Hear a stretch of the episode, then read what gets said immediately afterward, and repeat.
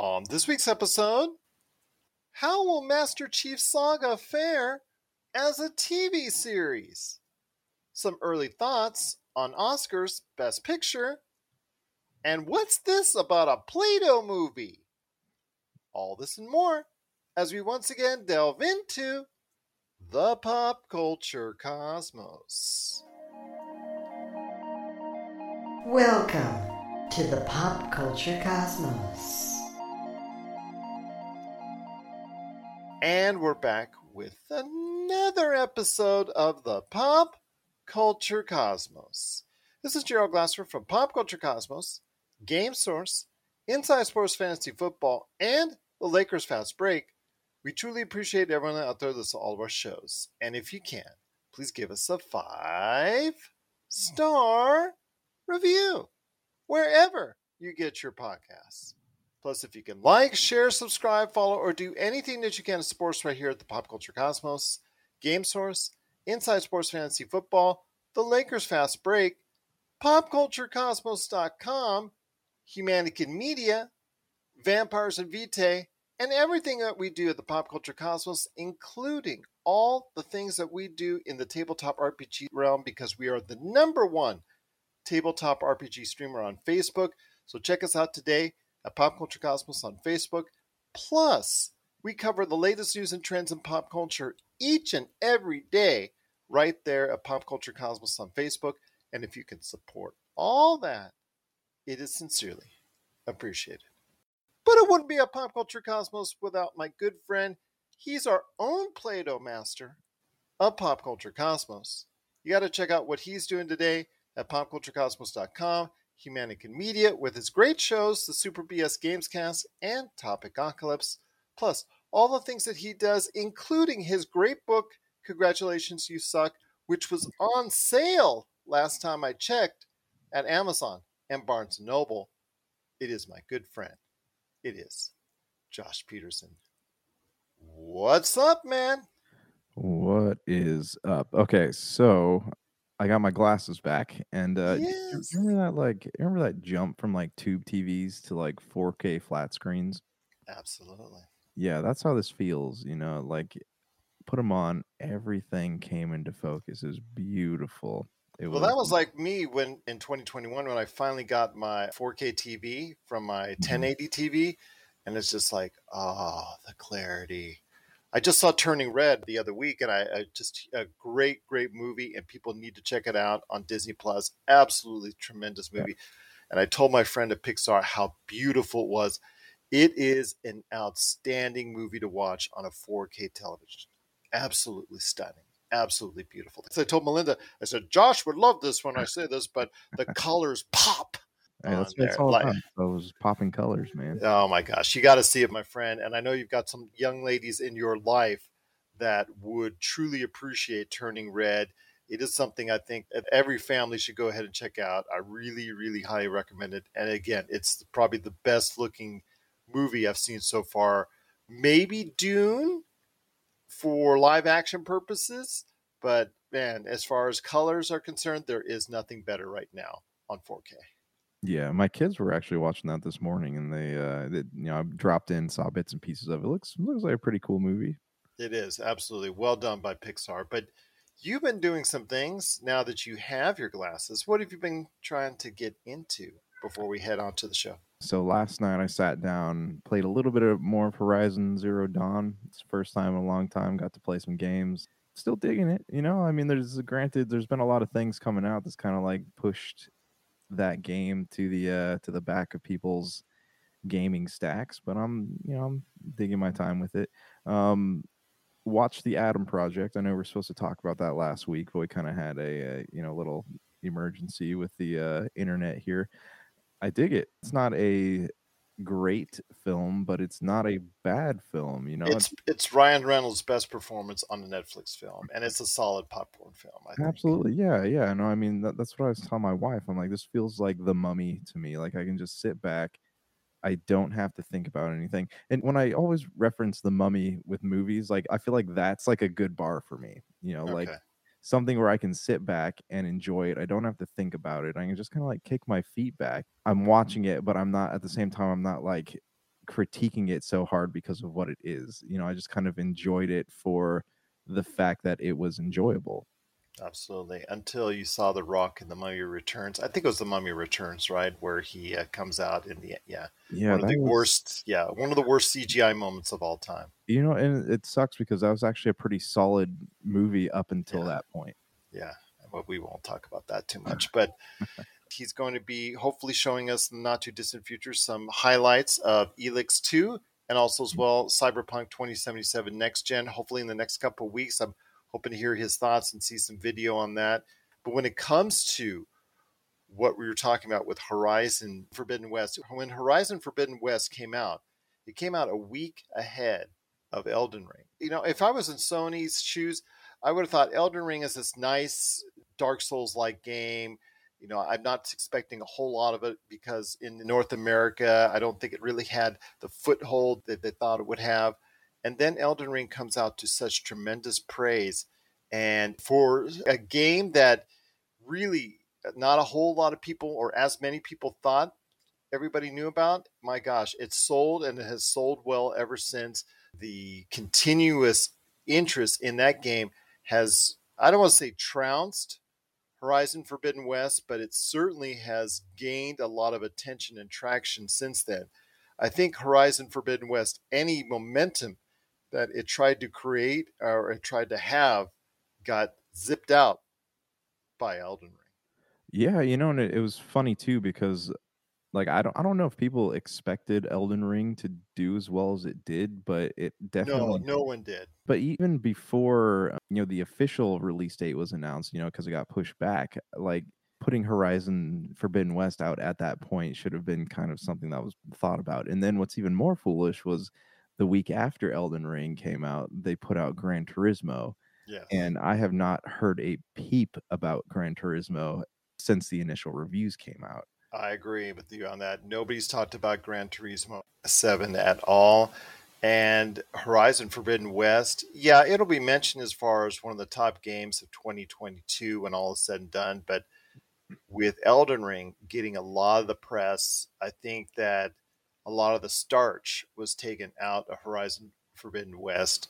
And I think that's something that Sony did not anticipate that not only Elden Ring has taken out one hit with Horizon Forbidden West, or at least done a lot of damage to it sales wise and interest wise. But like you said, totally wiped out GT7 off the face of the earth. Yeah, and then uh, what what are your thoughts on Stranger of Paradise here? Because that was a game that everyone was excited about, but it's also releasing because right now it's it's foolish to put anything out within a month behind or in front of Elden Ring. So what do you think about Stranger of Paradise? You think that this is going to be another like Final Fantasy type zero game that just kind of like gets It's crushed? there. It's Yeah. there and people Yeah. kind of forget about it because it because of how and when it came out. Because the reviews are out already on it. Yeah, it's, and they're it's like eights. You know, Yeah. Not, bad. Not bad, but I think, like you said, because of the interest people still have in Elden Ring, that I think it's going to be wiped out. And plus, Square Enix has not pushed this game at all as far as into the mindset of general gamers out there. So, Elden Yeah. Ring, one thing that they did once they started seeing the buzz, once they started seeing the 10 start to roll out, they started a massive push on advertising and promoting this game, Elden Ring. Mm-hmm. So now, like you said, it's going to be for a month, Elden Ring is going to be the game a lot of people are talking about and a lot of people are experiencing. A game like, like you said, with Final Fantasy Origin, Stranger of Paradise, it's another one of the many, many, many Final Fantasy games I think that people are going to miss simply because of the fact that it just seems like another iteration that people don't necessarily want or need. Yeah, and you know, I'm a longtime Final Fantasy fan, and I do plan on playing this one. But you know, I, I was sitting there thinking about it last week. I'm like, do I buy this or, you know, Tiny Tina's Wonderland comes out this week too. So where where is my money best spent? Tiny Tina's Wonderland, that's another game which probably will have some advertising backing because it's 2K, which is also trying to deal with WWE 2K22, which mm-hmm. also came out in the past few weeks. Although that may be different enough so that it might have found its own niche because the reviews are not great, but positive enough so that it's a, a large enough change from the past few iterations, which have been really yeah. ravaged. So this is a step in the right direction for the most part for WWE that may garner enough interest in sales going forward forward. But for a game like Tiny Tina's, which again will get some advertising power, it's now in question whether or not it will become a hit and he, here's a, a big factor too. Do you and, and we always talk about like 2007 and 2000. What was it? Yeah, 2018. I think you said that's when. Yeah, yeah. Somewhere where, where like all these games came out back to back to back to back, and there was a lot that year that I wanted to play that I just kind of forgot about. And I feel like we're kind of reaching a point here where there's, you know, and I really hope the end of the year is like stellar for games, but there's been so much that's come out since what January that I feel like I've missed out on some things that I wanted to play because I saw the the had... ID at Xbox. Yes, mm-hmm. we talked about that on Friday about some of the great things like Trek to Yomi.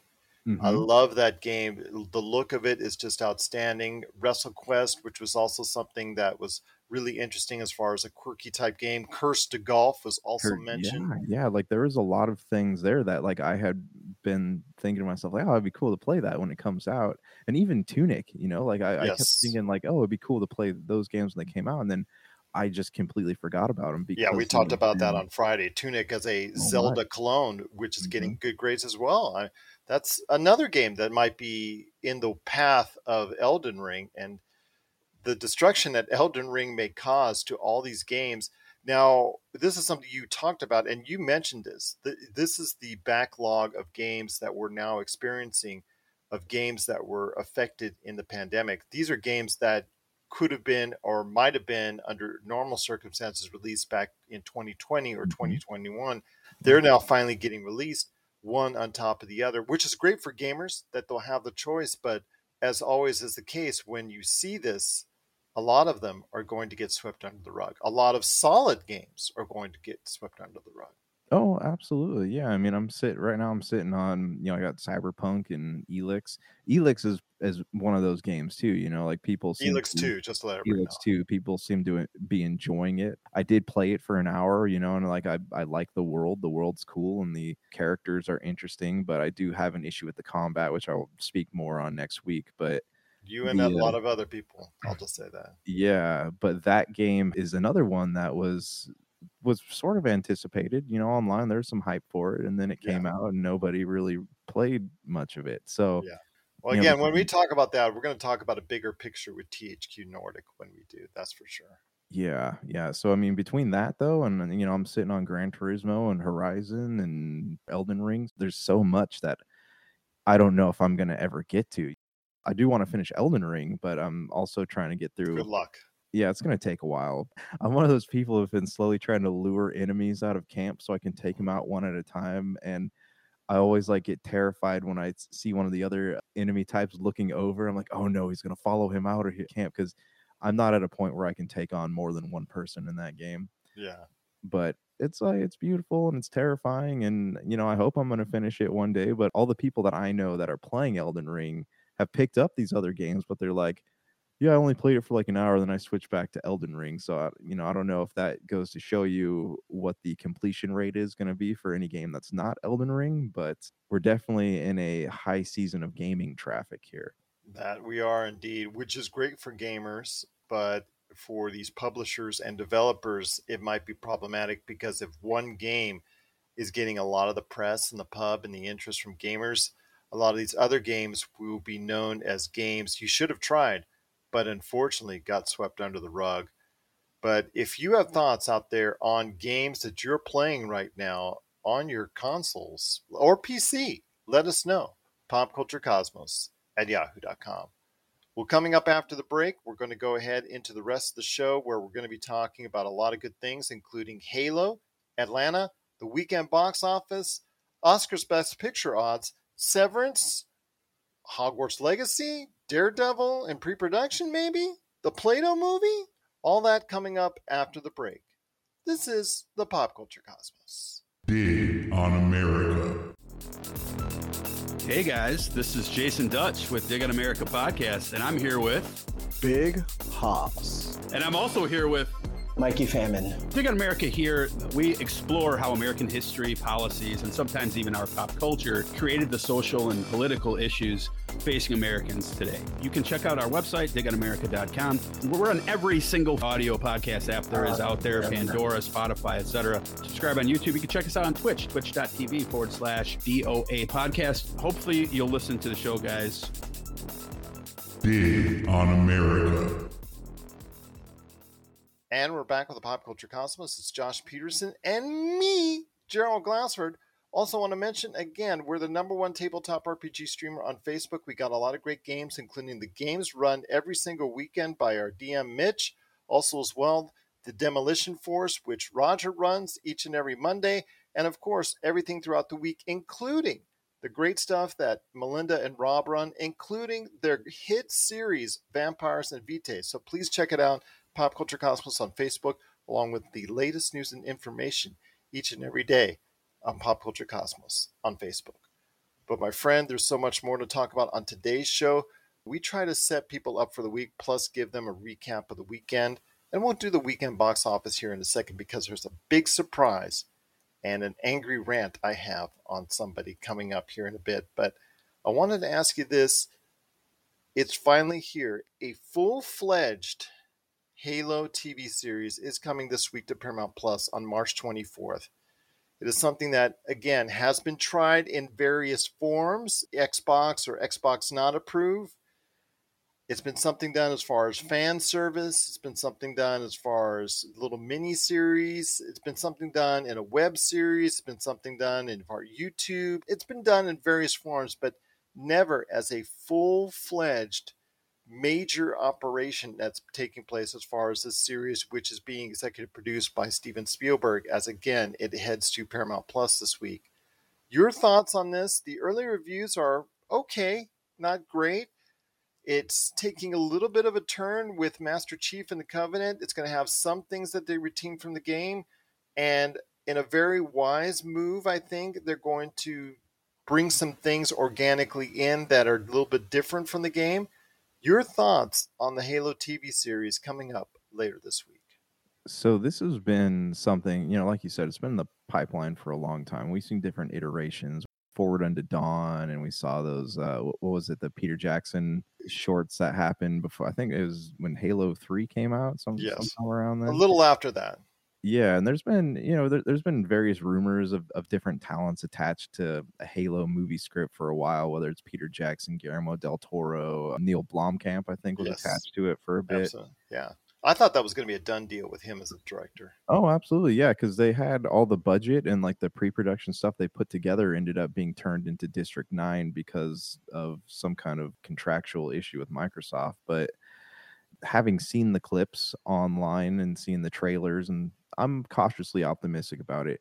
I do have a lot of respect for Kiki Wolfkill. You know, she's part of the creative team behind Halo, and she's been behind the scenes on Halo for a really, really long time. So, I mean, I trust her with the mythology, and I do like the fact that she said this is existing on its own timeline, right? So we don't have to really worry about any existing mythology or breaking what's already been done with the games, which have become, you know, somewhat convoluted between Halo 4 and Halo Guardians and Halo Infinite. You think?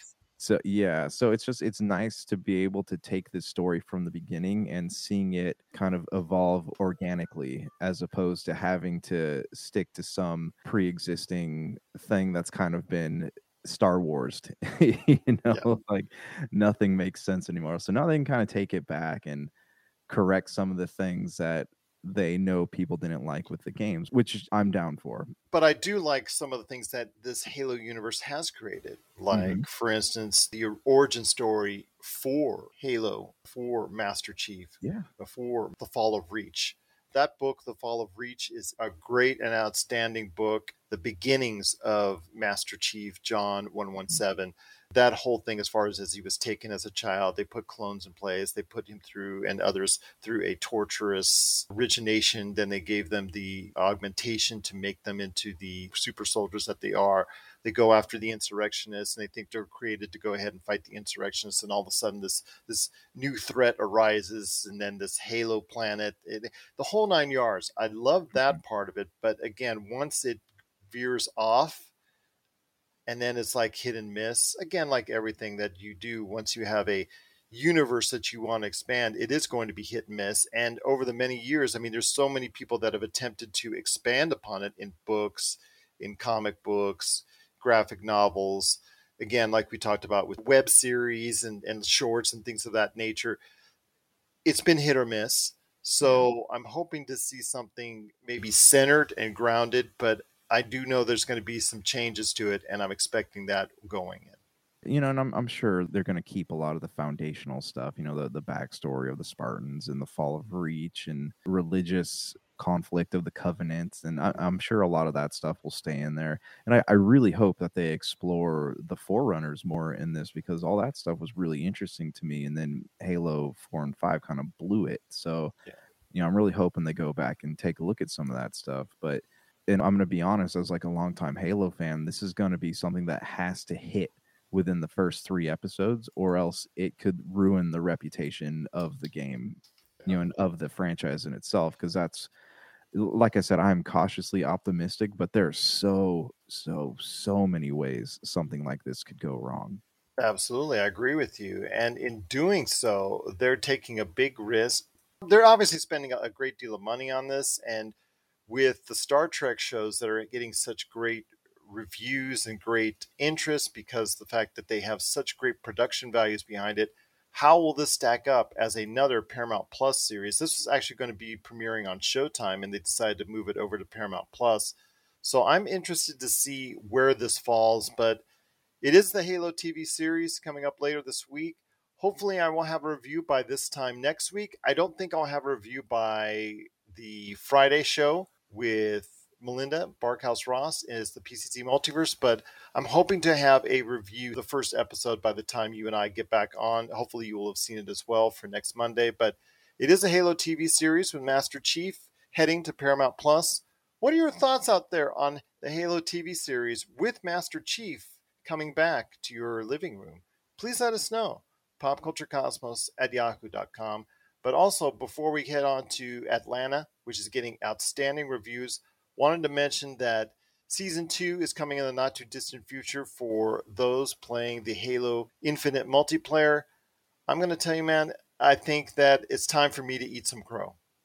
And I told you how much concern I have as far as the delay, the year delay that Halo Infinite did, and the ultimate release that they did as far as the main game not being released until early December and then the free to play multiplayer. Well, it looks like from all appearances that this release plan has been very effective. The reviews ultimately for it has been very positive. You had very positive things to say about Halo Infinite. And I think when all is said and done, even though again it should have been released when it was supposed to have been released on the initial offering for Xbox Series S and X. I think that would have been a killer app to get everything started. And I think that would have given them a unique and definitive advantage over Sony PlayStation 5. But ultimately, the year was spent to good use. And ultimately, Halo Infinite, you've got to deem a success for Microsoft. And it just shows that they're not so concerned anymore about the physical sales they're more concerned about making sure that Xbox Games Pass is a platform you can believe in going forward. I would say that, but I also think that their content, you know, like make it's not just about putting out content with them. Remember the year when they had all the shovelware for the Wii and they just like yeah. just kept putting things out and out and out and that ended up like burying the Wii eventually. With Microsoft, you know, they want to put out content, they want stuff for Games Pass, but they're also I'm noticing this content is very carefully curated. You know, they're they're mm-hmm. making sure that they're spending a lot of time on it. The stuff going out there is good. They're listening to the feedback on a lot of this. And I don't know how much of the Halo stuff was them saying like, "Oh, hey, this game truly isn't finished," or if it's just like Sony fanboys or Microsoft fanboys saying like, "This looks really bad." But I think taking that extra year only helped them out, and having played the finished product of Halo Infinite, I can say that I really enjoyed this game. Like coming off of Halo 4 and 5, like Halo 4 was okay. Halo 5 I did not enjoy, but Halo Infinite was an experience that I think was well done from start to finish. and I'm hoping, you know, and they they're doing a good job with the multiplayer stuff. The multiplayer is hard for me because I don't I have a hard time with multiplayer games these days, but you know, I'm hoping that they're going to start adding on to the campaign too, because I don't know if you watch of the credits and you see, uh, you know, Atriox unleashing the Banished, but you know, I'm hoping that we're going to actually see downloadable add-ons for this game moving forward because they said Infinite is going to be the platform for the future of Halo. So we'll see, but I'm really keeping my fingers crossed because the game in its current state or the story at least feels complete, but it also feels like there's more to it that we didn't get. I just gotta say, man, I, am eating crow on this one. So I'm, you know, I admit when I'm right and I admit when I'm wrong. You know, I'm, I'm always so quick to pat myself on the back when something I say comes to fruition. And I remember in the early days of the show, it was happening quite a bit. And it's still happening, but I want to make sure that when I get it wrong, that I go ahead and I admit it. And I also tell everybody out there that it was a good move by Microsoft ultimately. Was it the best move? I still think it should have come out day one on the release of Xbox Series S and X. But you know what? Hey, they obviously know what they're doing now at Xbox. They obviously have a lot of faith in the Xbox Games Pass being a platform going forward. Mm-hmm. I wasn't sure enough or convinced enough yet that that's what they want to do, but it's clear now that that's their premise going forward. Later this year, when Starfield debuts on Xbox Games Pass, and that's going to be a major deal for them we saw glimpses of what they're going to talk about and what they're going to do in the game here last week with some storyboarding and some conversations with the developers on that. So it's interesting to see what Starfield will bring. But again, Halo, the future of it, it seems to be in good hands. We'll see what happens with this TV series, but I'm looking forward to seeing the future endeavors for Master Chief finally. It's been the first time in a long time, but I'm looking forward to seeing what Master Chief will do. Absolutely, absolutely. And I hope they they keep that that soundtrack. I know Marty O'Donnell found himself in some hot water with Bungie, but I hope they keep that classic Halo intro. Dun dun dun dun dun. I hope they keep that going. I hope so as well. I think they have to. I think they have to indeed. If they try to that's change fun. it, yeah, I think they're that's dooming them. But I don't think they're that stupid. But we'll see what happens, my friend. It is Halo TV series coming to Paramount Plus later this week and Halo Infinite Season 2 in the not too distant future. We want to hear your thoughts on Halo. Where are you at with Master Chief? Please let us know. PopCultureCosmos at yahoo.com. Well, before we hit the break, my friend, just wanted to point out real quick another series coming to TV in its third season. Finally, after four years, it's been delayed for a little while. One of the best performers out there, Donald Glover's back with his TV series Atlanta as the crew goes over to Europe. And the word is coming out of it from South by Southwest, and reviews are just scintillating. It's at a 95 on Metacritic. So this journey, this jaunt that they're going to have throughout Europe, and all the the entertainment, the comedy, the drama that they create because the show is so unique. It just is a showcase for Donald Glover and his immense talent that he has everybody who's talking about it as a masterpiece, as a masterclass, as a truly sensational show. Donald Glover's already said that season four will be its last. Your thoughts on Atlanta coming later this week to FX on March 24th? What I saw was good, and I feel like, like you said, Donald Glover is really. He's one of the best out there today. He's one of the best out there, uh, really in any category. I mean, yeah. as far as music goes and producer, director, actor, like he's amazing. You know, he does some really great stuff and he's got a very unique view of society that translates well into his creative talents and he has a way of bringing out certain things without isolating people in the process and I've always kind of I guess, re- respected his ability to do that because there's not many people who can mix art with their opinions on things and have it come out well. And he does it truly well. I'll tell you what, I'm very excited to see what's upcoming with Atlanta. Again, the reviews on season three from those who have seen it already are simply outstanding. It is simply said that this will probably go down by the end of season four as one of the best TV shows of this or any previous decade. So please check out Atlanta when it comes out later this week. But we want to hear your thoughts on Atlanta. Is it everything that you hope it is after a four year hiatus? Please let us know. PopCultureCosmos at yahoo.com. Well, coming up after the break, We're going to be talking about the weekend box office and a major surprise that Box Office Mojo didn't help us out with. We're going to talk about that, plus the best picture ons. Severance is a big hit for Apple Plus, plus Hogwarts Legacy, Daredevil, and a Play Doh movie? That's right. That's coming up after the break. This is the Pop Culture Cosmos. And if you're ready to talk toys, I haven't stopped talking toys. Let's get to it. it's the Jay and Rob Toy Show, and we're back for season two for 10 more episodes of Toy Talking Goodness. And this time we talk Marvel figures, we talk DC figures, holy grails, play sets, what if scenarios, and so much more. But we're not alone. We've brought a few friends with us this time. All that, and of course, our action figure spotlight. So check out the Jay and Rob Toy Show Season 2, exclusively on Jinx Esports TV Canada.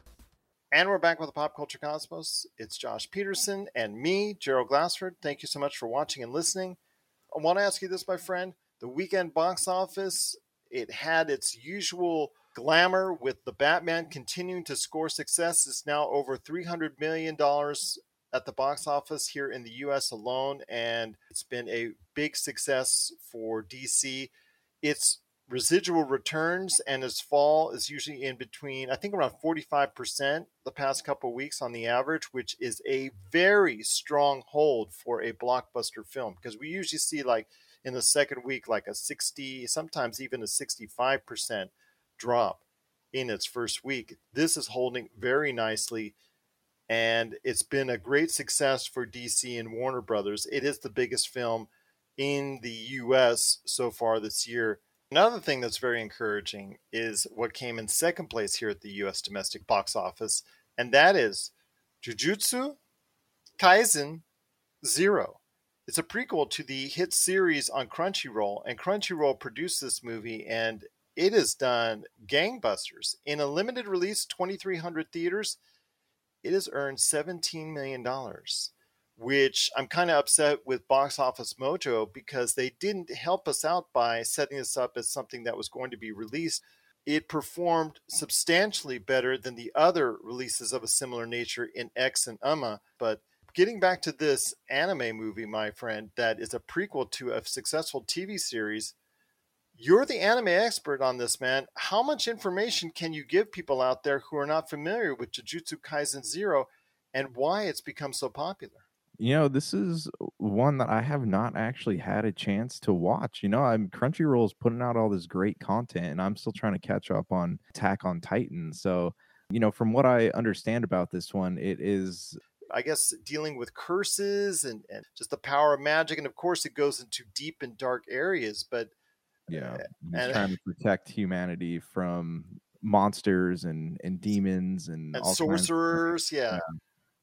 And while still going to high school too at the same time. So a busy, busy guy. Yeah, I mean, there's all these anime films coming out. It's it's all content that like I didn't even know about. So now, like, I feel like I got to go back and watch that, and I got to watch more Demon Slayer, and uh, there's there's just so much out there. But this brings me to a question for you: Do you think that we're going to get? Because like you said, Box Office Mojo didn't report on this, but do you think we're going to get to a point where like they're going to have to start taking these anime releases seriously, like the just the the box office as a whole? Because you know we had you know Demon Knights- Slayer. Demon Slayer. There's Knights of Sidonia came out for like a, a week run, and that was something that was pretty popular. And I remember back, you know, this is several years ago, but they would put out like new Inuyasha movies in theaters and Mobile Suit Gundam and the new Dragon Ball films, and a lot of these. They're short Well, window releases that get people in the theater. Oh, absolutely. Yeah. And they, they might not make as much as a Marvel film, but still, like, these are getting bigger and bigger as the fan bases for these anime series grows. The fan base is getting bigger and bigger. So you're going to have more people going to the movie theaters to watch these. And I feel like this is going to be something that is going to have to start being taken serious as a box office contender. Well, if Jujutsu Kaisen Zero doesn't do it for you after getting 17 million at the box office, turning a profit for Crunchyroll, turning a profit for the movie theaters, and getting actually some eyebrow raising in Hollywood, then I don't know what will. Well, Because if De- Demon Slayer destroyed the box office in Japan and for weeks and months in Japan and did well overseas here in the United States. So I don't know. I don't know what will do it because seemingly they don't get uh, the respect that they duly deserve. Yeah, well, look at Dragon Ball Super Broly when it came out. That made 122.7 million dollars box office return. Yeah. It, it just people just forget how successful these things are, and then you got to remember that they go to television, they go to the Crunchyrolls, go to the other places for anime, including Netflix, Hulu, mm-hmm. etc., etc., and they do gangbusters there. They're foundational pieces of these networks and these streaming outlets going forward. There's a reason why Crunchyroll still in the wave of streaming channels with big heavyweight production companies and heavyweight networks and heavyweight film companies behind it that they're still able to find that niche because Crunchyroll knows that anime is popular. And that's something that I think that they don't take seriously in the right places yet.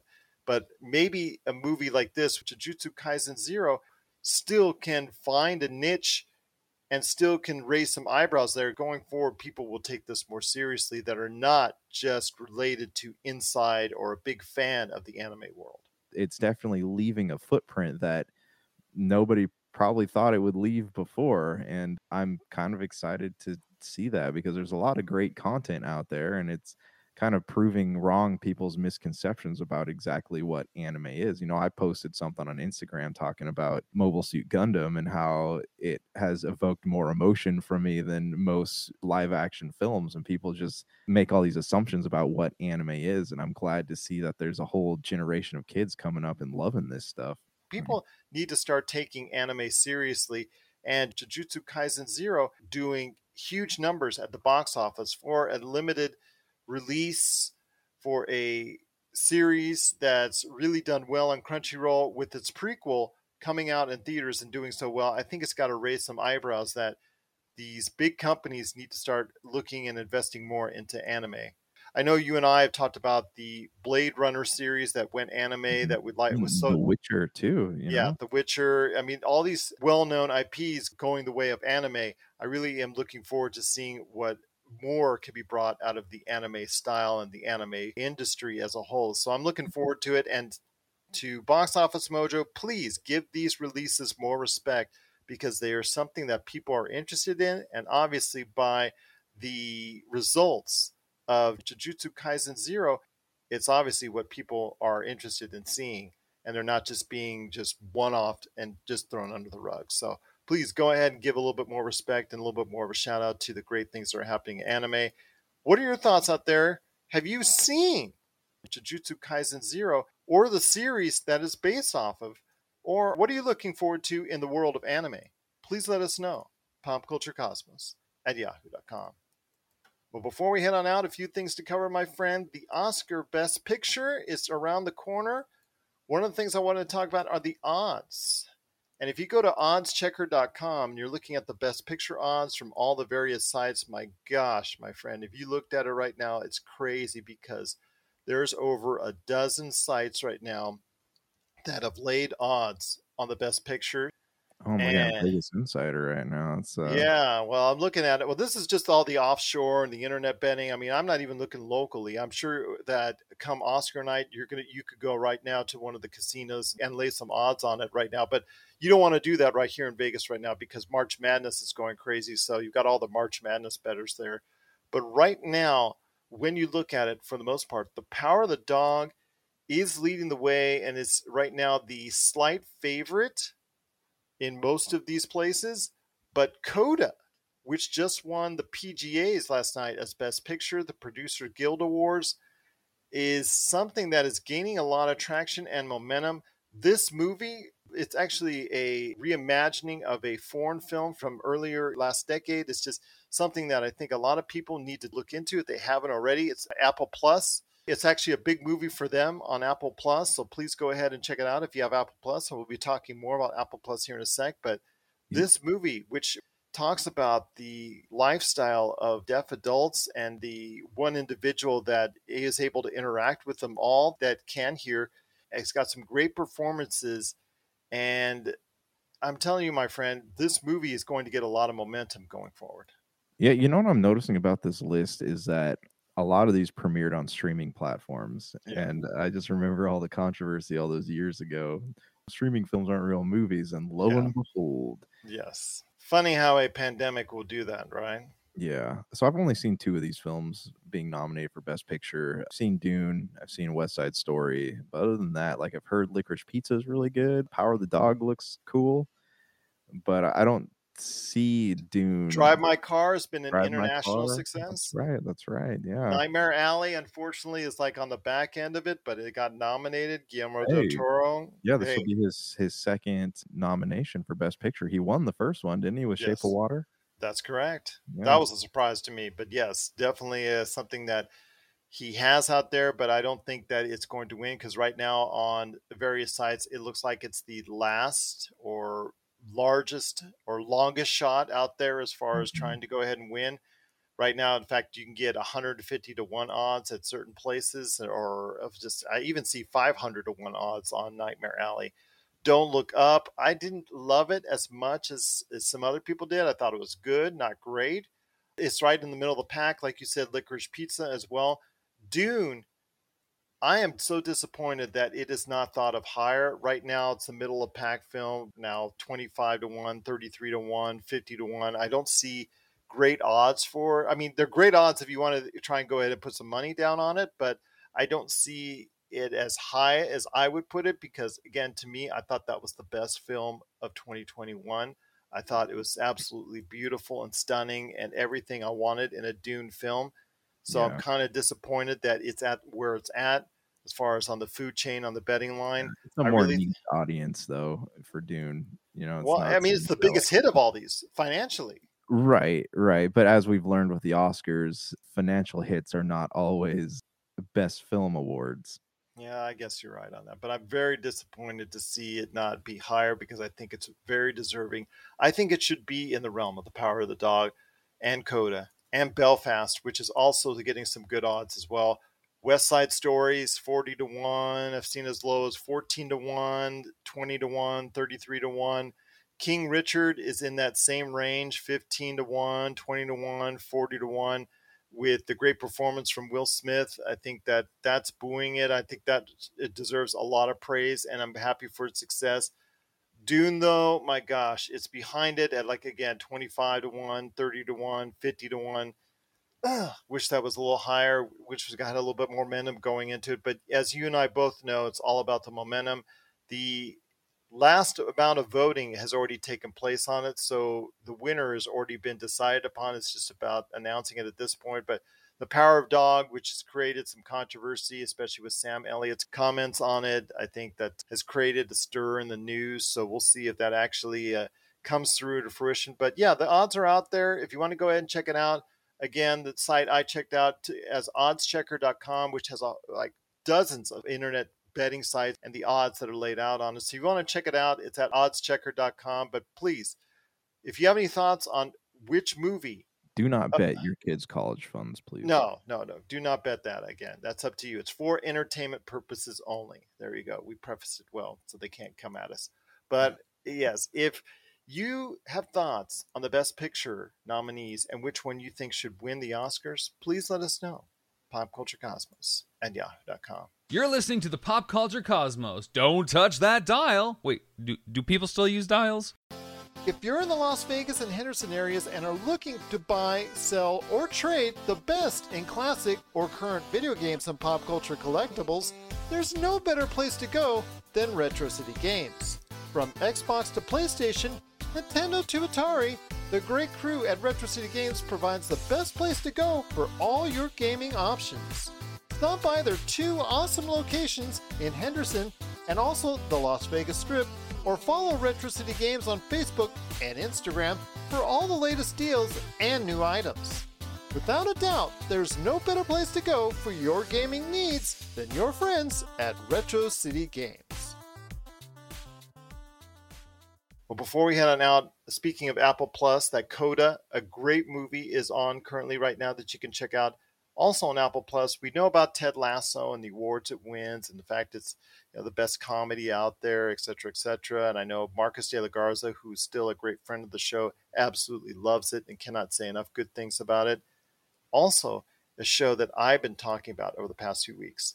It's getting a lot of praise and also a lot of fans. In fact, it's one of the highest rated streaming shows out there, and that's Severance from Ben Stiller. This show, if you've not started catching it yet, this is a show you need to catch. I will say it until the end of the season. This is a show you cannot afford to miss because it's creepy, it's mysterious, you don't know what turns. Seems like a very simple premise. Doesn't have like exotic locations or doesn't have like a ton of different places that they go and do. It's basically set in a workplace and a home life that's very structured and that's very limited. But my gosh, man, what they do with what they've been presented with is ultimately really, really good in this workplace setting. Again, with the severance, which is where they put a chip in your head and you go to your work and you do your work over the eight hours. Then all of a sudden, your memories of your work are completely forgotten outside of the world. And then when you go back into work, your memories from outside the world are completely forgotten for eight hours. It's just the way that this is transpiring about why they're doing, yeah, why they're doing this, what secret projects are there the whole departments that are, are never put together. They're never allowed to go ahead and congregate with each other, how they're trying to get together alliances and work with each other to figure out what's going on in this world. It's truly fascinating, my friend. And you really just want to know what's coming up next. And that's a credit to, again, executive producer Ben Stiller, eh, who helped get this show to reality. And I will tell you what, this is a show you cannot afford to miss. I am definitely going to check it out. I got I just realized that I have an Apple TV subscription, so I will probably check it out before we get rid of it. So good to know. Absolutely. They're up to episode 5 as we're speaking right now and I highly recommend it. Again, it is Severance. If you've not caught it, you might be one of the few that, that has Apple Plus that hasn't because Severance has actually garnered a lot of people watching it. And if you have thoughts on Severance, please let us know popculturecosmos at yahoo.com. Well, we're almost out of here, my friend, but before we go, I know you wanted to talk about Hogwarts Legacy. Melinda Barkhouse Ross and I on the Friday show, we talked about it at length with the controversy. Did a 15 minute presentation last week on a state of play. It looks okay. It looks like this IP that you have, and it as far as a, a game with a lot of substance, we're not sure if that's the case, but again, it's being set back by the comments that are continuously made by J.K. Rowling and the controversy that continues to follow her. In fact, the Harry Potter series as a whole is now in doubt in regards to that. So I want to hear your thoughts on Hogwarts Legacy before we head on out you know it's interesting because i've been reading a lot about this in, in regards to jk rowling she said some things she shouldn't have but and continues to say and continues to but like it's just it's become such a like a, a big deal that i'm one of those people who i'm able to look at creative things and remove the creator from them but I think that's just something that a lot of people can't do. So I don't understand it, but I can see why other people would be frustrated by it. You know, in regards to Hogwarts Legacy, uh, it's not going to stop me from playing the game. Like even before uh, you know all this happened, you know, I was like, oh, it'd be cool to have an open world Harry Potter game like that would be fun. And I'm looking at this game, and yeah, it looks fun. It's not Elder Scrolls, so you're not going to be able to like customize armor and all that stuff, but it still looks like it's something that's going to be worth throwing you know several hours into and you know yeah you're right you're going to be able to cast your spells and all that and honestly I, I, don't think that whatever the controversies are should have anything to do with how successful this game is just like i don't think it should cast a shadow over fantastic beasts you know you can easily but it does my friend and it, it does and, and i i get that but i just like there's there's so much you know when it comes to what people have said where you know like the james gunn thing i just i don't understand any of these controversies. I well i do understand them but i just i don't understand the inability to separate art from the artist you know if that makes sense. It does my friend but in 2022 it is a reality and i think again for me the future of fantastic beasts and hogwarts legacy is tied to somewhat to j.k rowling I think what will take it out of it is something we talked about on the Friday show, and that's Daniel Radcliffe returning to a Cursed Child movie if that ever gets made. But he said in recent comments that he has no plans anytime soon to make one. So yeah. I think until then, you're going to continuously get this brushback of what J.K. Rowling says. So you're just going to get this constant brushback, and yeah. we'll see when it comes next month to Fantastic Beast, how that movie performs, how that movie does, because Johnny Depp is no longer in it. Mhm. Mads Mikkelsen is playing the lead role of the bad guy. So we'll see where this movie goes as far as continuing the series and how well it performs the box office. And we'll know if there's a true J.K. Rowling effect. But going forward, Hogwarts Legacy, when it comes out in the holiday season, we'll see how well it performs. Again, I want to see a little bit more substance to it other Mhm. than just waving I your wand and, and yeah. doing a little bit inside Hogwarts. I just want to see a little bit more. I think. I want to see, yeah, I agree, and I want to see what an upgrade system looks like in that. Like, do you level up your? Because the, the whole thing that makes a good RPG, as we know, is whether it's The Witcher or Cyberpunk or Final Fantasy, whatever. It's how you're able to upgrade your characters and their skill sets. With Hogwarts, it's gonna be weird because there's no weapons. You know, it's Yeah. just your wand. So, like, how is the upgrade system going to work in something like that? And and are you going to be able to invite friends to your world? Yeah, that's something that again will be seen, hopefully, and believed later this year with Hogwarts Legacy. But I still again want to see a little bit more substance. It reminds me a lot of the previous week when we saw Star Trek Resurgence. Okay, you got the character models down, and you got the IP down, and you got some of the lingo and some of the mannerisms and some of the familiar things from these IPs, but substance what are you able to do within the environment of this? Or are you just going ahead as we saw many years if for the two decades for the 2000 decade and the 2010 decades we saw these familiar ips put onto a console or mm-hmm. gaming platform and it was just the ip and not much after that as far as what you can do with it. So i'm hoping that both star trek resurgence and also as well hogwarts legacy will be this fulfilling adventure we're taking Yeah, I I agree too, and it's hard because that world, the world of Harry Potter, feels like home to me, and I'm gonna be very critical of whatever happens with that game. You know, in terms of like how good it is. If they don't capture all the things that like made it feel magical when I was a kid reading the books, and it's gonna affect how much time I'm willing to spend in it. What are your thoughts out there on Hogwarts Legacy and Star Trek Resurgence? Please let us know. at Popculturecosmos at yahoo.com. Are you excited? Do you like what you see so far? Are you shying away from Hogwarts Legacy and Fantastic Beasts because of the comments continuously made by J.K. Rowling? Please let us know. Popculturecosmos at yahoo.com.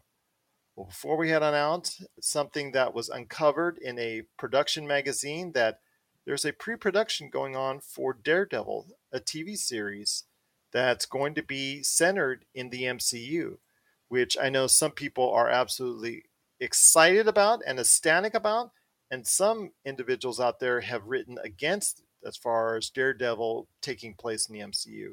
I want to hear your thoughts as someone that's more invested in the Daredevil character than myself. So I want to hear your thoughts on this, my friend it is looking more and more like there will be an eventual TV series. Again, it's in pre production. This can be canceled at any time by Disney for whatever reason. They're obviously getting a lot of pub because they brought over the Marvel Netflix series and kept them untouched. They did not edit them, they did not go ahead and censor them. They went ahead and they put them on Disney Plus. You do have to use the parental filter on it because a lot of the episodes are mature rated, but to put a Daredevil TV series into production and possibly in the MCU, that's now a possibility that's on the horizon for Disney and Marvel. Oh, I'm excited about it. I'm not the only person that loves this iteration of Daredevil. You know, there's a lot of people who are who love Charlie Cox and what he's done with the character and seeing him in Spider-Man. And me and my wife just got done watching all the seasons of Daredevil. We love it, you know. And I, I talk to anyone who's watched the Netflix MCU shows, and they're always like, "Oh yeah, we love Daredevil." But Daredevil is definitely something that could translate very well into the MCU. You know, they don't necessarily Daredevil is violent, but it's not like hyper violent. You know, it's not like the Punisher, and it, I, I could see it doing very well, keeping its like hard R edge to it, but also, you know, there's a possibility of making it PG 13. But from what I understand, Moon Knight is pretty violent in itself.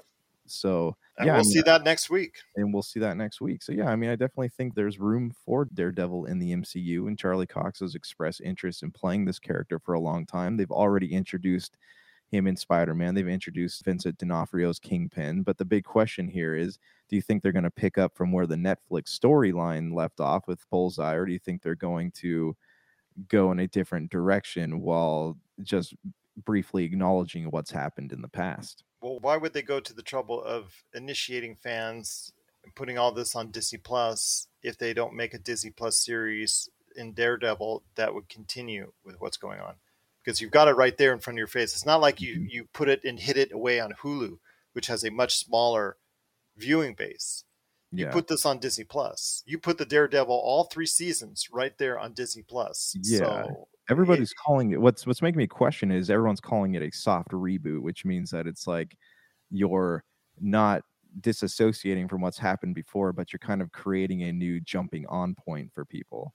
I think ultimately that's Yeah. what they're going to have to do. But yeah, I don't think they're going to ignore what's happened and taken place in the past with Daredevil, and I don't think they should. Again, No. why would you put all three seasons on Disney Plus? hmm Because that's the big ticket of all the Defenders, Luke Cage, Iron Fist, Jessica Jones, all those shows, The Punisher, Agents of Shield. Of all those, the one people are going to gravitate to the most, and the one that's going to get the most numbers of all these series is Daredevil. Yeah, So yeah, they can't ignore what went on the previous three seasons. But a soft reboot, I would think they would have in mind. Yeah. So I mean, either way, I'm I'm excited about it. I'm just excited to see Daredevil back on the screen with new content. You know, not just Matt Murdock. That was cool, but actually seeing his story fascinates me because you know, as a, as a kid with a a very religious background, like I I feel a lot of the struggles that he goes through, and I I guess that's why that that show resonates so well with me. Well, I'll tell you what, my friend, it's been great talking about this, but does everyone out there have thoughts on Daredevil as it's now listed in pre production that a potential MCU TV series could take place? Please let us know. PopCultureCosmos at yahoo.com. But before we head on out, my friend, some big heavyweight individuals out there Oscar nominated screenwriter Emily Gordon and Jon Chu, who we all know from Crazy Rich Asians, they've gotten together to work on a project. My gosh, of all the things, Play Doh, an animated movie, is now in the works with those two spearheading it as of this time. Your thoughts on a Play Doh movie coming to life with all the things that's still out there Mass Effect, which is not 100% confirmed, Gears of War, which we're still hoping for, all the other IPs out there that they could put on the screen in a TV series or movie. We have Play Doh coming up first. I'd say this is shaping up to be quite a hit. Oh, the Um, puns are back. not really interested in this. You know, like I, I'm just thinking about anytime they tried to adapt a game or a child's toy into something and it's never turned out well. Like Battleship is my prime example here. Play-Doh might do well. I mean, kids like Gumby when it came out, but I don't know if Well, the Lego movie, uh, remember the original Lego- Lego movie, yeah, that Lego- related to both young and old, and that Mhm. did well at the box office. So But this could was- very well do the there were characters though. Like Play-Doh has never had like characters, like mascots. You know, Lego has. People look at Lego and be like, "Oh yeah, I have that Batman figure or I have the Spider-Man or Harry Potter one." They don't look at Play-Doh and go, "Oh yeah, like I have that jar of red Play-Doh." Oh, okay. I don't know. Like you said, things are molding out very well, and they're shaping up to be something that we'll see as far as an animated movie is concerned, probably two years from now. But it is a Play-Doh movie now in production. Your thoughts on it out there? Are you interested in it? Do you think it might find the same success as maybe a Lego movie has? And obviously, the Lego movie has done very well over the course of time and, and everything going forward for it. But we want to hear your thoughts on a Play Doh movie. Please let us know. PopCultureCosmos at yahoo.com. Well, it's been a tremendous episode. Looking out for what's coming up later this week on Friday with me and Melinda Barkhouse Ross coming up on the PCC Multiverse. But, Josh, any last thoughts before we head on out? No last thoughts at all. I think we've covered quite a bit, and I got a infant that needs feeding. and you go feed that infant. Always great having you here. Know your time is limited, but I appreciate you always spending some time here in the pop culture cosmos. So for Josh Culture Cosmos, aka Josh Peterson, this is Gerald Glassford. It's another beautiful day in paradise right here in the pop culture cosmos. We thank you for listening. And here's hoping you have yourself a great